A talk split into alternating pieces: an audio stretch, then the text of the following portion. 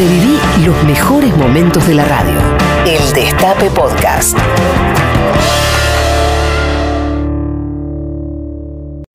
Daddy y Ale Lingenti recorren la historia del tango en Volver Mejores. Un programa nacional y popular. Uno busca lleno de esperanzas el camino que los sueños prometieron a sus ¿Cómo te va, Ale Lingenti? ¿Cómo te va, Daddy Briva, querido? ¿Cómo andan? Gracias por abrir su corazón y contarnos lo que les pasa en estas cosas superficiales de, de- de- de la piel y las uñas.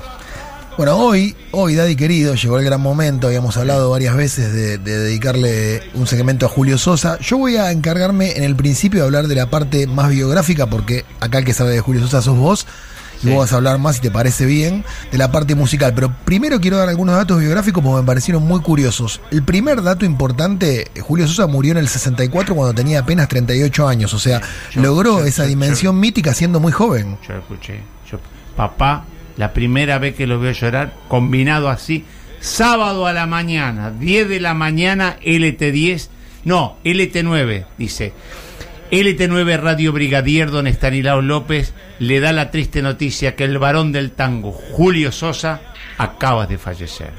Y papá estaba tomando mate y se quedó con el mate hacia la mano. Y- Se empezaron a caer las lágrimas, yo miraba de chiquita así. 64, yo tenía 64, 4, 3, 7 años. Y me acuerdo. Siga. Bueno, murió muy jovencito en un accidente de tránsito en la avenida Figueroa Alcorta en la madrugada de noviembre de 1964. Lo Tal ve- es así que los chistes de la época eran vos serás el varón del tango y yo soy el macho de la esquina, porque chocó contra un semáforo. chocó contra un semáforo y lo velaron, Daddy, yo no sabía Ya había esto, chistes de humor negro en esa época. en el Luna Park. Lo velaron Sí, en el Luna Park. Se quedó el tango sin su ídolo masivo del momento. Julio provenía de una familia muy, muy humilde, era uruguayo, hijo de una lavandera y de un padre peón. S- Tuvo una relación con las Las mujeres. piedras, ¿no? Las piedras nació. Eh, Nació en las piedras. Sí. Nació en las piedras. Y tuvo un- una relación con las mujeres, eh, bueno, conflictiva. El primer matrimonio en Uruguay cuando tenía 16 años, Sí. con una chica que llamaba Aida Acosta. Se supone que hizo muchas piruetas para casarse y que organizó la rifa de una oveja para conseguir guita para el casamiento. Yo no sé si esto es cierto o no, figura en su biografía. Sí. Esto que voy a contar ahora, esto sí me parece divertido. Sí. Tuvo dos matrimonios más. Uno con una mujer llamada Nora Ulfeld, estuvieron juntos dos años y gestaron a Ana María, su única hija, y en 1959 con Susana Merigui. Bueno, esa relación empezó a enfriarse cuando él conoció a Marta Quintana, que era una cantante muy, muy bonita y muy famosa en su época. Se pelearon una noche, él se fue a comer, y escuchá esto, se fue a comer al Carrito 7, que estaba en Salguero y el Río, y se supone que era, era habitué en ese lugar, se supone que lo que pedía por lo general era, yo no sé si esto es cierto, escuchen bien, ¿eh? cuatro bifes de chorizo, o tres platos de fideos, 12 flanes y dos latas de durazno en almíbar. ¿Puede ser esto? No sé, no, la verdad que no, no, no estaría. Si comes eso, explotás. Sí, sí, sí. Apa- Anda a chequearlo a la. ¿No? Sí, sí.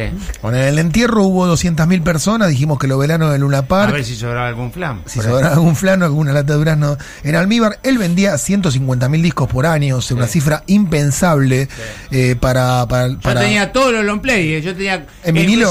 sí, y tenía el long play de cu- cuando él cantó folclore, porque él cantó folclore con bombacha gaucho estaba ese- ese- este claro caminito criollo florido y soleado como un mes de pasado tú me viste llegar Sí, Ahora hay una historia de ahí que yo tampoco sé si es cierta, Sí. pero, pero que eh, también es muy notable, es que él tenía un tipo de voz determinada y que tuvo un problema, lo operaron y la voz le quedó diferente y le quedó mejor, ¿puede ser? Mm, no lo sé no lo sé porque tanto no sé Bueno, él, eh, digamos, grabó con dos orquestas, la de Armando Pontier en los Sí. 40 y la de Leopoldo, Leopoldo Federico, en los Federico. 50. Ah, Yo creo que la mejor es la de Leopoldo Federico, que es más de vanguardia.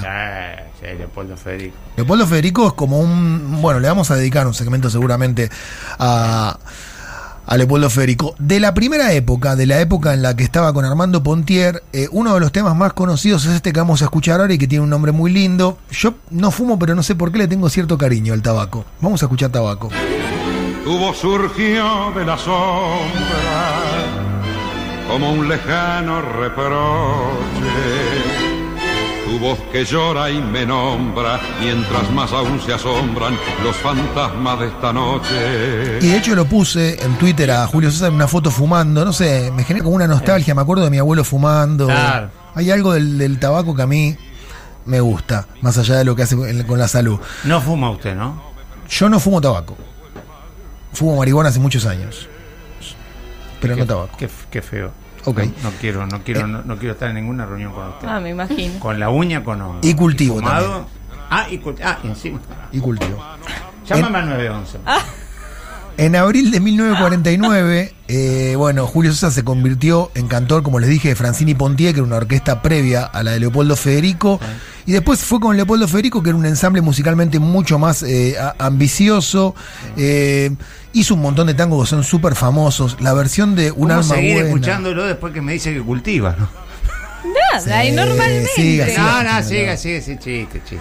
Sí. Eh, hizo Viejo Smoking, Tan Solo por Verte, Princesa del Fango. Sí. Bueno, y uno de los Había tan- uno que decía, vení acércate, no tengas miedo, que tengo el puño ya desarmado. Yo solo quiero contarte un cuento de los de unos amores que van con... Dicen que dicen, se llama eso. Dicen que dicen hermoso, Che Papuso ahí, muy famoso. Che papusa oí los acordes melodiosos que le al corazón. Siga. ¿Puedes creer que dijo dicen que dicen y me puse a pensar en la canción de Nati Peluso que está es el hitazo? Dice que dice. Quizá lo Perdón, tomó ahí. Vine Bueno, a interrumpirle. Y hay uno, uno en particular que a mí me gusta mucho, que, que No la hagas sobre todo porque tiene una tía que se llama Margot, a la que yo quería mucho, y Sí. Julio Sosa cantaba muy bien este tango, Margot. Desde lejos se te una pelandruna bacanada que has nacido en la miseria de un cuartucho de arrabal porque hay algo que te vende yo no sé si es la mirada la manera de sentarte de charlar de estar parada o ese cuerpo acostumbrado a las pinchas de mercado Hay algo importante para mí en Hay la uno que biografía. dice, ay vieja, ay que vieja y cansada imagen me devuelve el espejo. Ay, si pudieras verme. Madame Yvonne, yo te conocí allá en el viejo Montmartre, donde el... Ay, y tu, y tu sonrisa y tu risa no se dibujaban aún detrás de tus ojeras. Yo te conocí, te amé de lejos, sin que lo supieras. Madame Yvonne. Ah, qué lindo. Sí. Hay algo que me llama la atención de Julio Sosa, que toda esa estampa varonil, de todos modos, tenía como una especie de contrafigura que Te tenía que ver con, con, con Ah. el, con- no, Ah, con el corazón no roto con las mujeres todo el tiempo. Sí. Cierto rencor, Que no era buena gente. ¿no era? Buena gente. Mira, Eh, yo lo quiero así, pero igual. y- Lo queremos como es. Comento, sí, sí. Lo comen- queremos como es. se comentan en los muchachos de la época. sí. él, él con 38 años fue Sí. una figura espectacular a mí de- me gusta más que Carlos Gardel. del tango. Así a vos te digo. gusta más que Gardel, a mucha gente le gusta Sí, más. Y él vivió, igual que Roberto Goyeneche, en una época difícil del tango, porque el tango estaba en crisis por la aparición del rock. Claro. Entonces los jóvenes empezaban Tenía resistencia pura, por eso me gusta. Y, y Es más, es más, sí, es, es mucho, vale doble. Resistencia más no es casual que te guste tanto que te guste tanto también Goyeneche me Claro. parece que son de alguna manera están Claro. eh, familiarizados Eh, bueno escribió un libro de, de poesías en el 60 que se llama Dos horas antes del alba el único libro que, que escribió y fue uno de los que mejor aprovechó también la televisión estuvo muchas veces en televisión Sí. que era un medio para difundir el tango en aquel momento y una de las canciones más lindas uno de los tangos más lindos que hizo es este con el que vamos a cerrar hay una anécdota también en esta biografía de la que saqué lo de los flanes que no sé si es cierto Sí. ¿eh? pero se supone que cuando grabó este tango con Leopoldo Federico en febrero del 63, se quebró, Julio Sosa lloró, Sí. y que ese llanto de alguna manera sobre el final de la canción se escucha. Vamos a escuchar para cerrar este segmento dedicado a Julio Sosa y también cantado por Daddy Breva, Sí. capaz un clásico ¿no? de, de su repertorio, en esta tarde gris. qué ganas de llorar en esta tarde gris. En su repiquetear,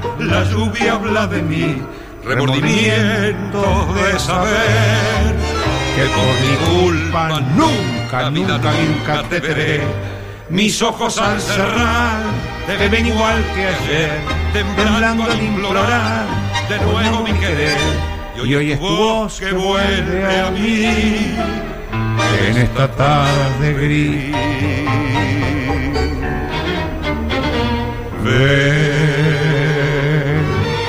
Triste me decías que en esta soledad no puede más el alma mía. Ven y apiádate de mi dolor que estoy cansada de llorarte, de sufrir y esperarte y hablar siempre a solas con mi corazón. Pues te quiero tanto que si no vienes hoy voy a quedar ahogado en llanto. Puede ser que viva así, con este amor clavado en mí, con una maldición. No supe comprender tu desesperación y alegre me alejé en alas de otro amor que solo y triste me encontré. Él lo pago yo, aparte de la lejos y mi engaño A la feria la esta parte. Mis ojos al cerrar te ven igual que ayer, temblando al implorar de La nuevo mi ¿no? querer. Eh, Y hoy es tu voz que sangra en mí. escucha cuando, escuchamos cuando llora, ¿querés que escuchemos cuando llora?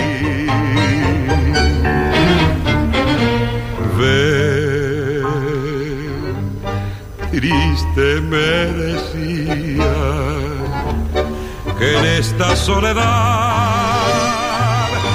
no puede más el alma mía. Ven y apiádate de mi dolor, que estoy cansada de llorar. ¿Viste que dice cansada? Y esperarte. Porque es femenino la que la- siempre a es femenina la poesía. Con mi corazón. Ahogada y cansada. Acá. pues te quiero tanto que si no vienes hoy Ahogada. ahogada. Todos juntos. En el país. No puede ser que viva así. Con, ese amor clavado en mí. ¡Viva Perón! Con una maldición. El Destape Podcast. Estamos en todos lados.